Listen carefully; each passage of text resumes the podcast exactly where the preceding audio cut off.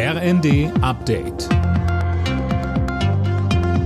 Stündlich neu. Auf den Punkt informiert. Ich bin Johannes Schmidt. Guten Abend. Die Wahlkampfaussagen von Ex-US-Präsident Trump zur NATO sorgen für heftige Kritik. Er sagte, dass es mit ihm als Präsidenten keine Unterstützung für Länder gibt, die das 2-Prozent-Ziel der NATO verfehlen. Uwe Schimonek. Aus seiner Verachtung für das Verteidigungsbündnis hat Trump schon in seiner ersten Amtszeit keinen Hehl gemacht. Jetzt hat er allerdings Russland geradezu ermutigt, NATO-Mitglieder anzugreifen. Die Russen sollen machen, was sie wollen, sagte er.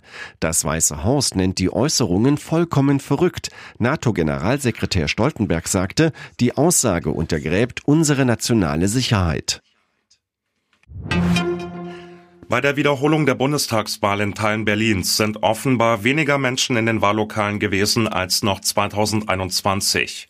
Laut Landeswahlleitung lag die Wahlbeteiligung am Nachmittag gut vier Prozent niedriger. Größere Pannen wie beim letzten Mal wurden dieses Mal nicht gemeldet. Finale im amerikanischen Football. Heute Nacht steigt der diesjährige Super Bowl. Fabian Hoffmann berichtet. In Ausgabe 58 treffen die San Francisco 49ers auf die Kansas City Chiefs, also auf niemand Geringeres als den Titelverteidiger. Gespielt wird in der Glücksspielmetropole Las Vegas im milliardenteuren Stadion der Raiders, das übrigens wie ein Saugroboter aussieht. San Francisco liegt bei den Buchmachern für den Titel leicht vorne und in diesem Jahr werden wohl nochmal ein paar mehr Leute zuschauen als ohnehin schon, denn Superstar Taylor Swift wird wieder zum Anfeuern im Stadion sein. Sie ist die Freundin von Chiefs-Spieler Travis Kelsey.